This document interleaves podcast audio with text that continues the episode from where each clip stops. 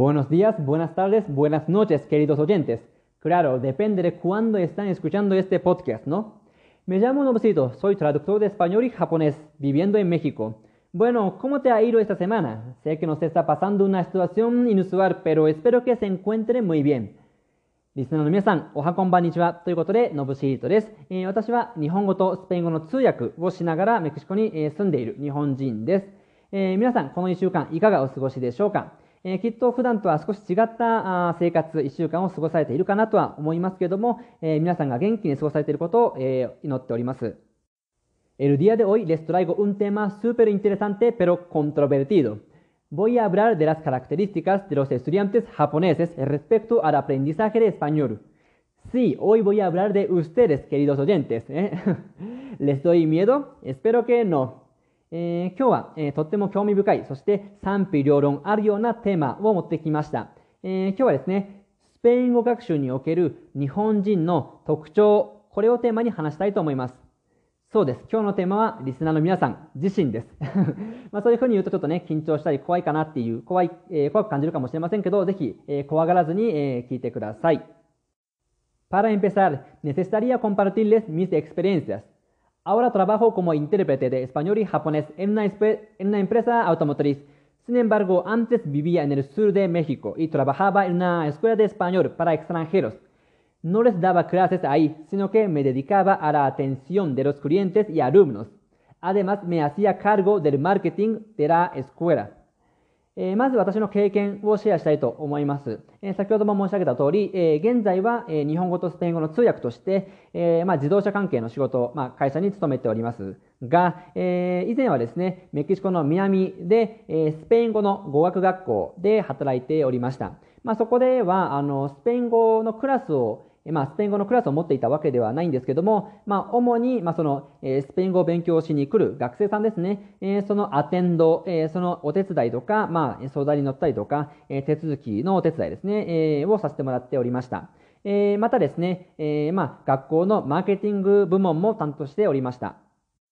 Como conocí a un montón de estudiantes de español de distintos países, me considero la persona indicada para contar este tema.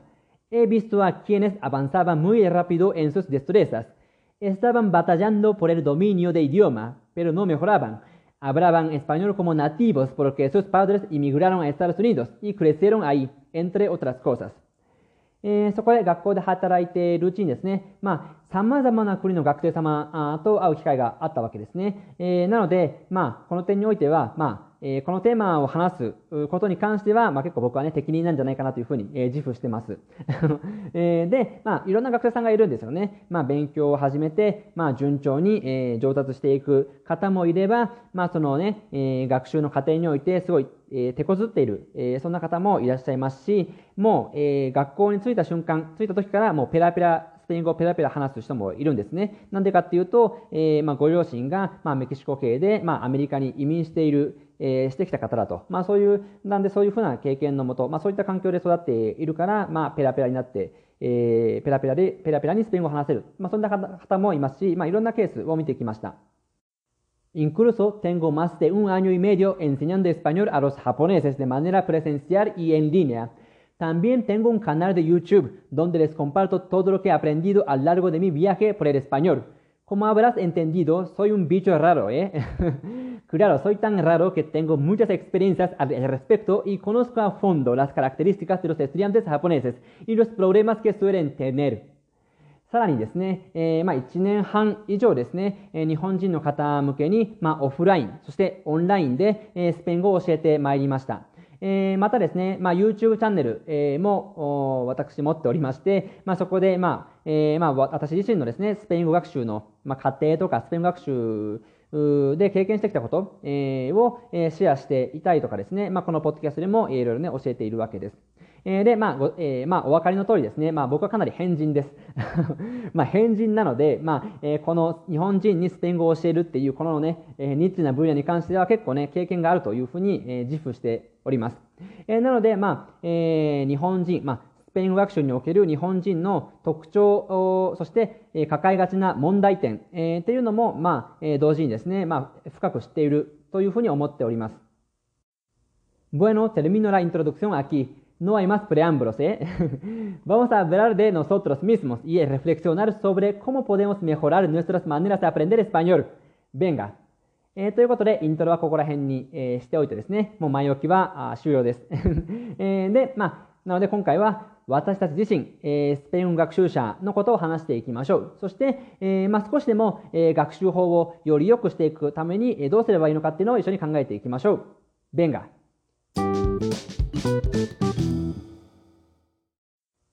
Uno de los temas más populares en YouTube es cómo aprender el idioma, ¿verdad?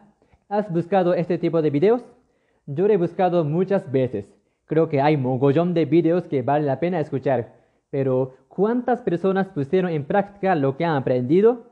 A mi juicio, la mayoría de ellas se sintieron satisfechas solo de escucharlo. Por otro lado, existen quienes siguen buscando otros videos para conseguir tener la mejor forma de dominar el idioma. De hecho, esto te dará una sensación de estar estudiando. La verdad, es algo satisfactorio. Te sentirás realizado después de esta aventura en YouTube. Incluso puede ser adictivo. Por lo tanto, la gente no puede parar de buscar hasta que encuentre un método mágico para perfeccionar el idioma de un día para otro. Entiendo por qué suele pasarnos esto. Este fenómeno es muy parecido a lo que nos ocurre al pensar en hacer una dieta. Imagina a un chico que está como una foca, o sea, el gordo, que dice, se nos está acercando el verano. Quiero invitar a Laura, que me hace tirín, y ya que salgamos a la playa, me mola disfrutar charlando con ella en un chiringuito guay. Lo haría, lo haría si estuviera más delgado. Pues, creo que todavía tengo tiempo. Bueno, venga, voy a hacer una dieta para poner mi cuerpo a punto en la playa. Pues yo que sé, ponerse guapo o guapa para la temporada de las playas es algo común entre todas las personas, ¿no? Bueno, ¿qué crees que dirá ese chico dos semanas después? Quizás no haya, no, no haya empezado la dieta, ¿no? Pondrá unos cuantos pretextos bien elaborados, como lo que pasa es que recientemente he estado liado con trabajo, sí tengo ganas, pero el tiempo no me lo permite. Esto también es bastante común, sin importar el país donde estés. En resumen, los seres humanos son tan vagos que no quieren arrancar a hacer algo laborioso. Sin embargo, a veces buscan un método muy útil para sentirse realizados de alguna manera. ¡Qué complicado! A continuación, quiero compartir otra característica de los estudiantes japoneses. Desde hace mucho tiempo se debate sobre una opinión de que los japoneses no son capaces de aprender idiomas por la historia muy inusual y la índole geográfica. Si profundizara en dichos temas, tardaría mucho tiempo. Encima, no podría explicarme muy bien ya que no soy experto. No obstante, me quiero atrever a resumirlos en pocas palabras. Primero, Japón, a lo largo de toda la historia, no ha vivido tantas guerras como Europa, ni se ha separado en tantas comunidades, ¿no? Incluso prácticamente todos los poderes en el país fueron unificados por un grupo de guerreros en 1590. Durante mucho tiempo mantuvo la paz sin amenaza de los extranjeros. No cabe duda de que la peculiaridad geográfica ayudó notablemente a que lo realizara. Japón es una isla aislada. En los años cuando no existían los aviones ni helicópteros, era casi imposible que los guerreros llegaran a Japón sanos y salvos. A Japón le bastaba reforzar la defensa en las costas. Obviamente hay muchas razones más que formaron el Japón actual. Sin embargo, lo que he contado es una de las razones por las que frecuentemente Japón se describe como la nación homogénea. Dicho de otra manera, Históricamente los japoneses no hemos vivido en una comunidad multinacional ni hemos tenido tantos contactos con las personas que hablan otro idioma. Por lo tanto, dicen que somos malos en aprender idiomas. Por otro lado, hay una experta que argumenta una razón completamente diferente por la que a los japoneses nos cuesta aprender a hablar otros idiomas. Cuando navegaba por YouTube, encontré un canal llamado Yumi's English Bootcamp cuya creadora es una japonesa que lleva muchos años trabajando de maestra de inglés. Ella ha enseñado inglés a los estudiantes de distintos países. En uno de sus videos contó su punto de vista muy interesante en cuanto a la característica de los, de los estudiantes asiáticos. Dice, los estudiantes asiáticos tiene una índole en común. Es la cultura de lectura y escritura. Me di cuenta de esta cuando muchos alumnos asiáticos me han pedido mostrar la transcripción o el subtítulo. Pocos estudiantes occidentales me lo han pedido. Es algo típico de los asiáticos. De hecho, me abrió los ojos su observación porque muchos expertos pasan por alto esta tendencia. Creo que es cierto que los japoneses están habituados a aprender leyendo o escribiendo. Hay muchas personas, me incluyo, conocen la ortografía de las palabras en inglés, pero no, saben pronunciarlas correctamente. Pero te preguntarás, ¿qué hay de malo en eso, no? Pienso que no está mal. Sin embargo, sería mejor que priorizaras el habla y la escucha al aprender idiomas, ya que la comunicación verbal es fundamental. En la actualidad no nos importa tanto la comunicación escrita ni la ortografía, ¿no? Opino que darse cuenta de dicha característica es el primer paso para acelerar tu progreso de aprendizaje. Al fin, llegamos a la última parte de este episodio. Ahora, vamos a hablar un poco del perfeccionismo. ¿Qué es el perfeccionismo? ¿Qué es ser perfeccionista? Según la RAE, el perfeccionismo es tendencia a mejorar indefinidamente un trabajo sin decidirse a considerarlo acabado. La persona perfeccionista es la que tiende a esta idea. Para ser honesto, soy un poco perfeccionista. Por eso tomo clases de español para pedirles a nativos que revisen el guion de cada episodio. No seas como novocito, ¿vale? Entonces, Entiendo muy bien por qué los estudiantes tienden a ser perfeccionistas, porque le tienen miedo a cometer errores. No quieren que se ríen de su español. Sí, sí, comprendo cómo sienten. Meter la pata en público es algo vergonzoso, ¿no? Y nos duele el corazón. Hay unos cuantos nativos desconsiderados y les toman el pelo al equivocarse. No se preocupen, soy experto en ese sentido. Cuando acababa de aprender español, un maestro me mostró desesperación porque no podía pronunciar bien la C y la Z. Por ello, hablo español con el ceseo hasta ahora. Además, me costaba horrores pronunciar la R. Incluso sigo batallando, ¿eh? Estando en la universidad, un profesor español me dijo, me suena un poco raro tu pronunciación de la R. Desde que empecé a vivir en México, también se burlan de mi español. Aquí los asiáticos no están tan bien vistos como los, como los blancos en general. La gente se divierte al ver a un asiático que habla español raro. A pesar de todo esto, estoy vivo. no pasa nada, por mucho que les hagan burlas, no molemos. Por lo tanto, vamos a aprender de los errores. Sacaremos partido de las experiencias vergonzosas. Esta es la gran ventaja que los perfeccionistas no pueden tener no sean perfeccionistas, sino valientes que no temen los errores. Bueno, voy a dejar este episodio aquí. Espero que les sea útil y hayan disfrutado. Les recuerda que enseño español en varias plataformas como YouTube y Twitter. Si te entran ganas de aprender, visítalos para mejorar tu español. Para terminar, les doy las gracias por escucharme. Y si te gustan algunos de mis contenidos, me gustaría que dejaras tus comentarios y los compartieras con tus amigos. No soy tan conocido en el mundo del aprendizaje de español, entonces necesito que me eches una mano, ¿vale?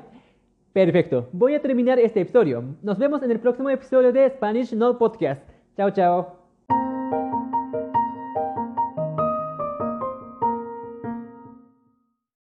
はい、皆さんお疲れ様です。えー、ここからは、えー、テーマに出てきたキーフレーズを日本語で解説していきたいと思います。今回のテーマは、スペイン語学習における日本人の特徴と問題点でしたね。えー、では、えー、見ていきましょう、えー、今回見るキーフレーズ、ざっと読み上げますと、コントロベルティード、hacerse cargo de, poner algo en práctica, memora, poner algo a punto, pasar algo por alto。この6つですね。では順に見ていきましょう。えー、まず、コントロベルティード。えー、これは、えー、論争を呼ぶような、賛否両論巻き起こるようなあといった形容詞になります。なので、例えば例文を作るとすると、Este es un tema controvertido ですね。これは論争を呼ぶようなテーマです。えー、こういった風に例文と一緒に覚えるといいと思います。あとは、もし、このコントロベルティード、あんま普段使わないし、頭に入ってきづらいなって思ったら、ぜひ、えー、派生語ないし、類義語と一緒に覚えてみてください。このコントロベルティードは、えー、形容詞なわけですけども、えー、名詞の形もあります。名詞だとコントロベルシアですね。論争という意味の名詞です。えー、動詞もありまして、コントロベルティール。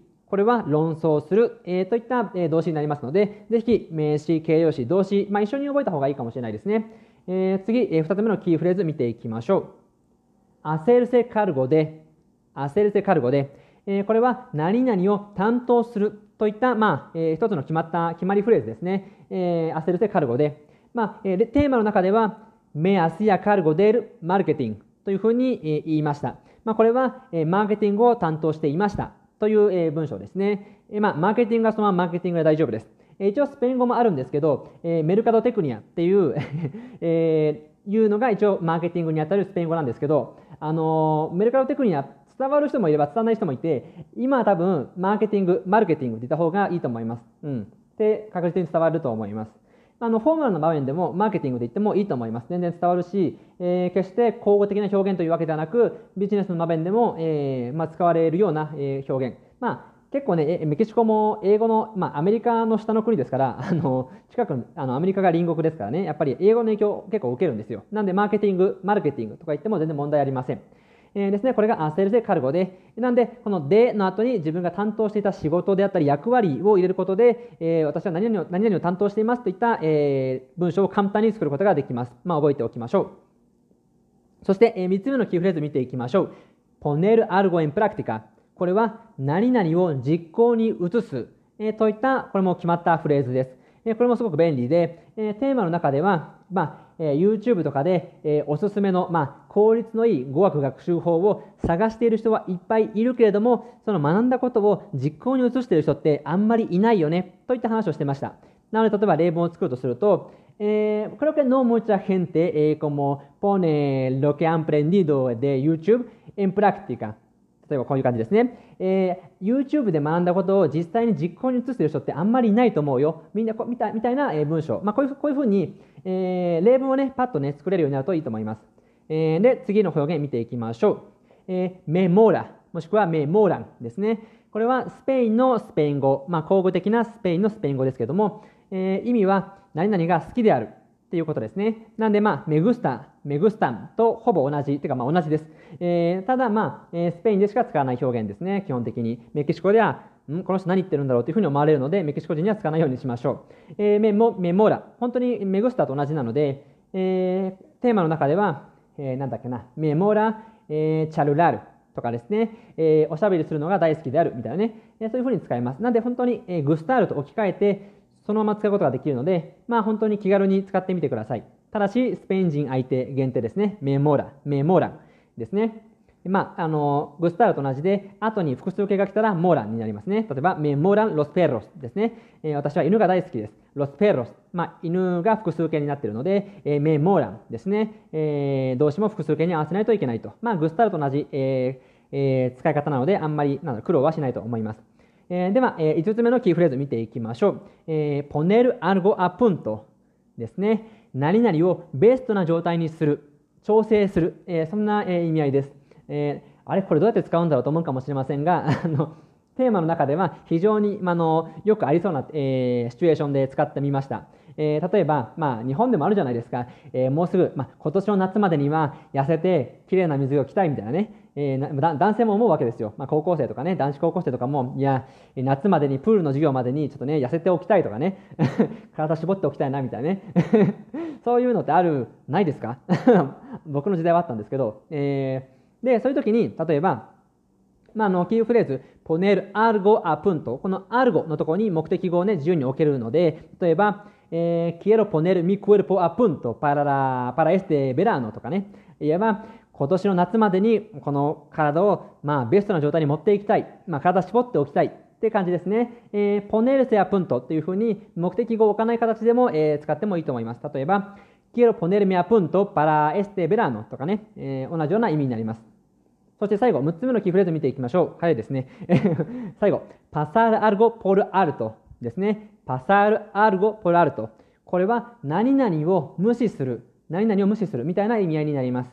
えー、例えば、なんだろうな、えー、eh, nuestro jefe como pasó, eh, pasó un aviso importante por alto y por ello, pues se ocurrió un problema muy grande とかね、えー、いうふうに言うと、えー、私たちの上司が、えー、重要なお知らせを、まあ、無視えー、してしまったことによって、えー、大きな問題が発生しました。みたいな感じですね。これも、パサール、アルゴ、ポル、アルト。このアルゴの部分に目的語を自由に置くことができます。この場合は、un aviso importante。